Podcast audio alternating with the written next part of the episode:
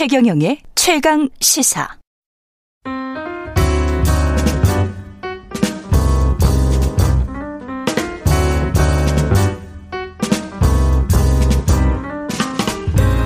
네, 더 나은 미래를 위해서 오늘의 정책을 고민합니다. 김기식의 정책 이야기 식센스 김기식 더 미래연구소 소장 나와 계십니다. 안녕하세요. 예, 안녕하세요. 예, 오늘은 부동산 정책 원희룡 그 인 수위 기획위원장이고 그때 이제 대선 때는 정책본부장이어서 예, 예, 그렇죠. 부동산 관련해서 윤우덕 정책본부장과 여기에서 토론하고 그랬었는데 네. 네.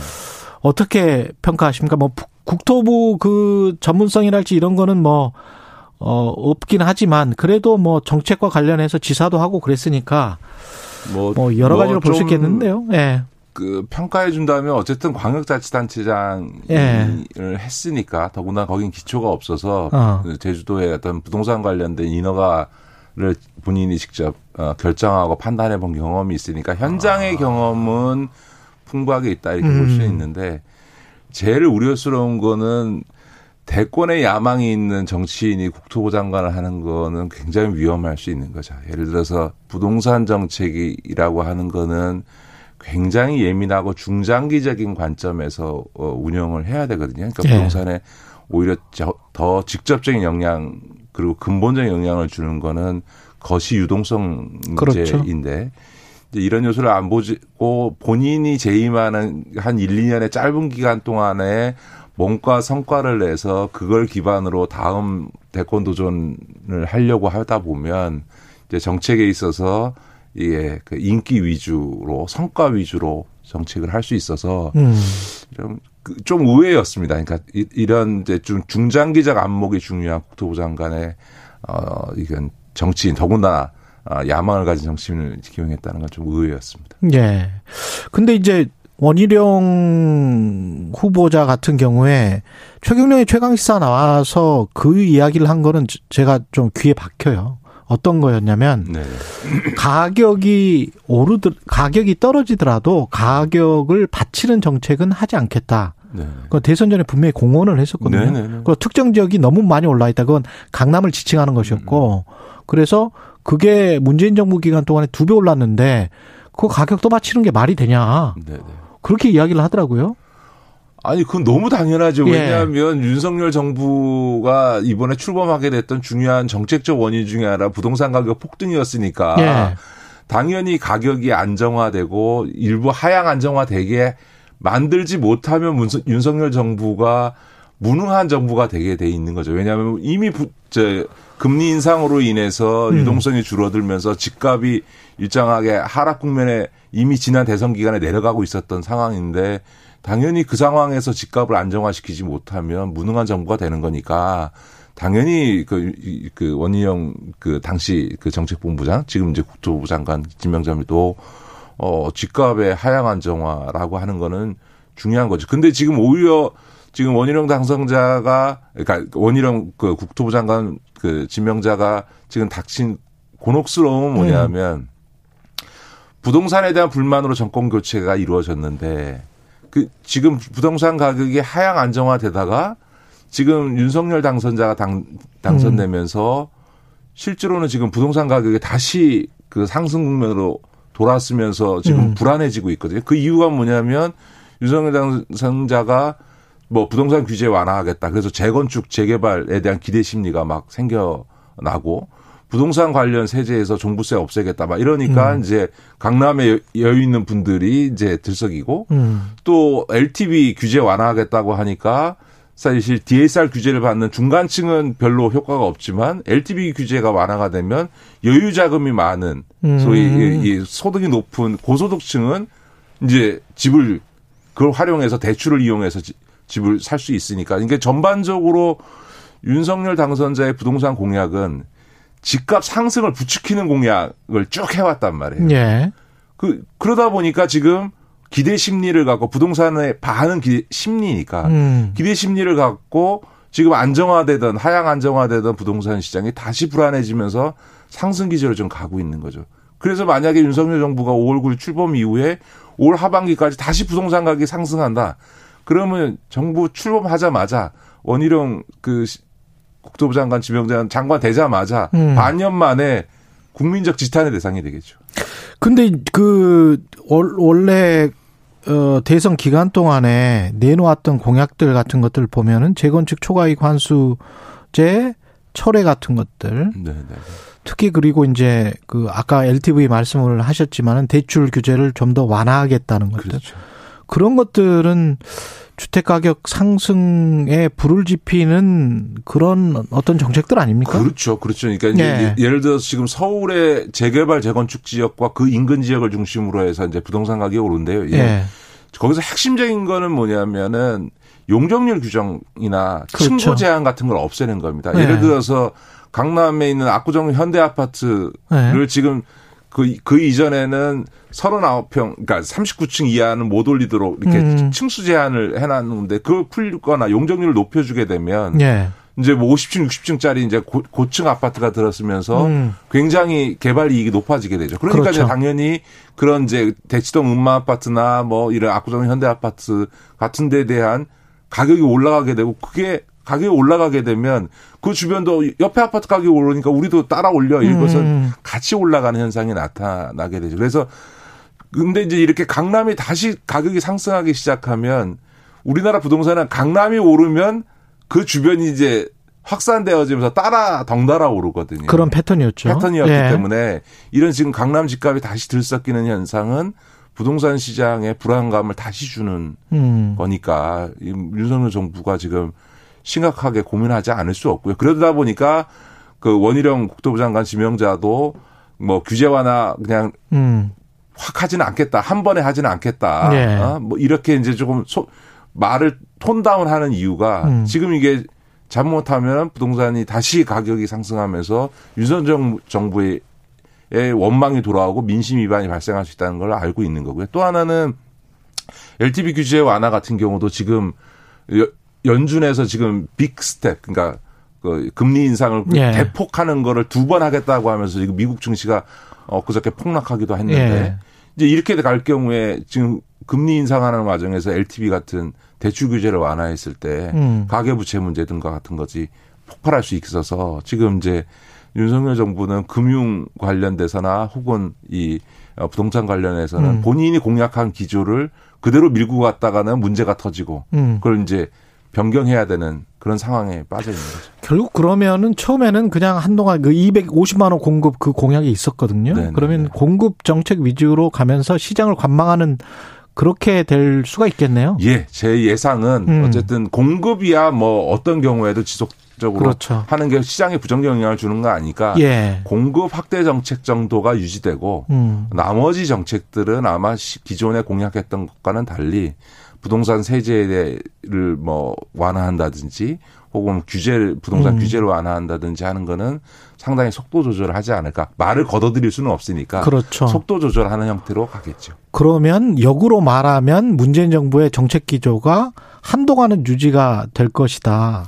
그렇죠. 그러니까 그렇게 되겠네. 어, 윤석열 예. 당선인 윤석열 정부도 그 방금 말씀드렸던 부동산 시장 불안감 때문에 속도 조절을 할 것이고 음. 또 한편에서는 국회가 지금 민주당이 그렇죠. 절대 다수당이기 때문에 그런 과감한 어떤 뭐 법 개정이나 이런 것들에 협조해 줄 리 없어서 음. 실제로는 문재인 정부의 정책 기조가 상당 기간 지속된다라고 음. 봐야 되겠죠. 하반기 경제 전망은 어떻습니까? 그 금리 인상을 한다는 게 결국은 인플레이션 물가 상승 때문이기도 하지만 물가 상승이 뭐 경제가 좋아진다는 의미잖아요. 네, 네, 네. 근데 이제 그게 너무 금리 인상을 하다 보면 그게 다시 이제 경제 찬물을 끼얹게 되는 그런 부작용이 있으니까 하반기 경제 전망 음. 아마 윤석열 정부는 출범하고 나서 어, 문재인 정부가 겪었던 또 같은 어려움을 겪게 되지 않은 음. 경제 정황이 되게 좋지 않습니다. 예. 아, 지금 얼마 전에 기재부에서도 윤석열 당선인한테 지금 어, 성장률 전망치를 지금 하향 조정하는 것으로 보고한 것으로 알려져 어, 있고요. 예. 이대로 가면 올해 실질 소득 상승률이 거의 0%가 될 거다. 물가 음. 인상으로 인해서. 근데 이제 그래서 경제 성장이라고 하는 게 지금 여러 가지 요소, 오크라이나 사태로 와 같은 어떤 이 국제 정치적인 불안감도 있고 그것에서 촉발된 원자재 가격의 상승으로 인해서 지금 전체적으로 지금 글로벌 공급망에 문제가 생겨나고 있고 이런 이제 이런 것들이 다 세계 경제 불안감이 커지면 우리처럼 경제의 70% 이상이 수출에 의존하고 있는 대한민국 경제는 당연히 휘청할 수밖에 없는 거거든요. 근데 문제는 이렇게 경제가 어 경기 침체 국면까지는 아니어도 하강하는 성장률이 떨어지는 국면에서는 물가가 안정화돼야 되는데 이렇게 경제가 어려운데 물가가 상승하는 이른바 이게 스태그플레이션이라고 예. 얘기를 하는데요. 음. 이런 상황은 가장 고통스러운 상황인 그렇죠.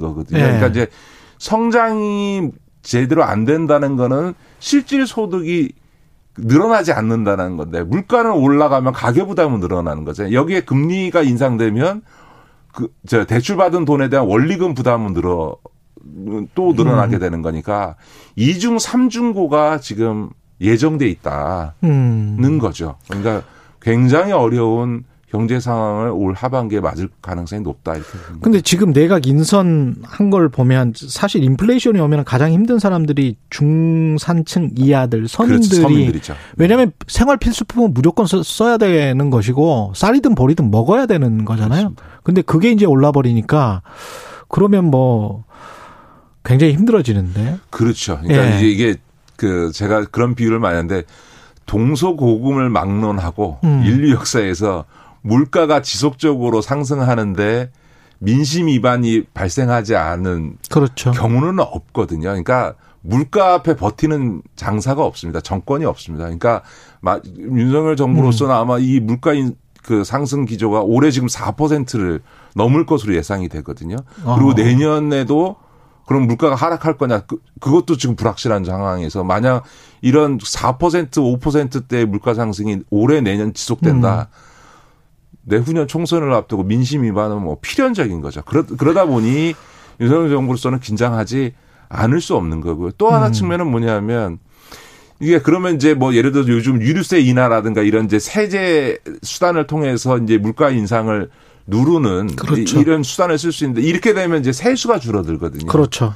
그러니까 이제 경제가 어려워지면 우리가 그동안 이제 코로나를 그 대처하기 위해서 엄청난 그 지원을 해주고 그 돈을 이제 그 마련하는 데 있어서 그동안은 초과 세수가 발생한 돈으로 많이 해줬는데 이제는 초과 세수는 고사하고 세수가 줄어들 수 있는 상황이 음. 예측되고 있는 거거든요. 예. 그런 상황에서 물가 어, 인상을 대처하기 위해서 세금 감면 수단을 쓰기가 굉장히 어려워지는 겁니다. 음. 재정 확보의 문제와 물가 대처 사이에도 또 어, 딜레마가 있는 거죠. 그렇죠. 그런 점에서 경제 정책을 운영하는데 굉장히 어려운 환경에 윤석열 정부가 직면하게 될 거다. 그런 거죠. 선택을 해야 되는데 금리 인상을 하면 또 사실은 자산 가격이 굉장히 하락을 할 수 있고 네, 네. 그렇게 네. 되면 사실은 윤석열 대통령을 지지했던 그 유권자층에 네, 네, 네, 그 유권자층에 또 민심 위반도 나타날 수가 있거든요.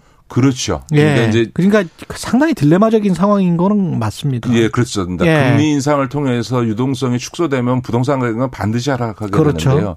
이 부동산이 하락하는 과정은 한편에서 금리가 인상되니까 주택담보대출을 했던 이자 원리금 상환 부담은 커지는데 음. 주택 자기가 갖고 있는 빚내서 산 집의 가치가 떨어지게 되니까. 그렇죠. 예. 그 어떻게 보면 자기가 산 가격보다 부동산 가격이 내려가면 음. 손해 보면서 원리금 상환 부담은 커지는 상황이 되고 음. 그게 일정 수준 이하를 내려가게 되면 이제 담보 가치가 떨어져서 은행에 파, 은행에 부채를 상환해야 되는 부담이 생겨나게 되고 음. 그러다 보면 손해 보고 집을 팔아야 되는 상황까지 내몰리게 되는 거죠. 그렇습니다. 특히 이제 최근에 고가의 주택을 사신 분들 같은 경우는 굉장히 걱정이 많으실 것 같아요. 지금 상황이. 상투 잡으신 분들은 지금 예. 이제 걱정이 생길 수밖에 없죠. 그럴 것 같고 아 이게 쉽지 않을 것 같습니다. 세수가 줄어들면은 기존의 복지 정책이랄지 이런 것들도 줄어들 수 있으니까 그런 것들도 좀 걱정이 되네요. 지금 제일 재밌는 대목 중에 하나 윤석열 예. 당선자와 인수위가 음. 보통 새 정부는 국민의 마음을 얻기 위해서 복지와 관련된 이제 그 국정 과제들을 네. 이거 추진하겠습니다라고 지금 인수위 단계에서 막 내놔야 되는데 음. 하나도 내놓은 게 없어요. 음. 힘들겠습니다. 힘들 것 같네요. 마지막인데요. 오늘이 사실은 식스센스 김기식 소장님 마지막이어서 네. 그동안에 굉장히 정말 제 제가 오기도 전부터 하셨잖아요 이거를 식센스를. 예, 제가 소회를 좀 밝혀 주십시오. 하다 보니까 이 저이 음. 식센스를 3년 넘어를 했어요. 어? 우리 진행자도 김경 전인 김경 기자에서 예. 최경 기자로 바뀌고 우리 예. 담당 PD도 바뀌었는데 저만 음. 교체되는 상황에서도 계속해서 예. 원래 예정은 한 6개월이나 1년 정도 하고 말려고 했는데 음. 어떻게 하다 보니까 이렇게 길게 됐는데 아마 이 원래 정책이라는 게 잘 어렵고 재미없는 얘기고 예. 사실 이게 어 들어 근데도 불구하고 들어주신 우리 청취자들께 어, 고정적으로 들으시는 분이 있다 그러는데 감사하다고 말씀드리고 또이 예. 청취율도 안 나오는 이 코너를 끝까지 밀고 와온 우리 최강사 시사팀도 참 대단하다. 이렇게 어 정책 이야기를 속 시원하게 할수 있는 시간을 주신 건 너무 감사하고요. 예. 하여간에 어, 뭐, 많이 듣지는 않으시더라도 하여간에 고정적으로 들으시는 분들, 네. 저도 반응을 많이 들었는데, 네. 계속 들어주신 분들에게 음. 이, 이, 재미없는 정책 이야기를 잘 들어주셔서 감사하다는 인사를 유튜브 드립니다. 다시 듣기로 또 계속 들어오시면 또 됩니다. 정책에 관련해서 재밌었습니다. 식센스 더 미래연구소 김기식 소장님이었습니다. 고맙습니다. 네, 감사합니다. KBS 1라디오 최경련의 최강시사 듣고 계신 지금 시각 8시 46분입니다.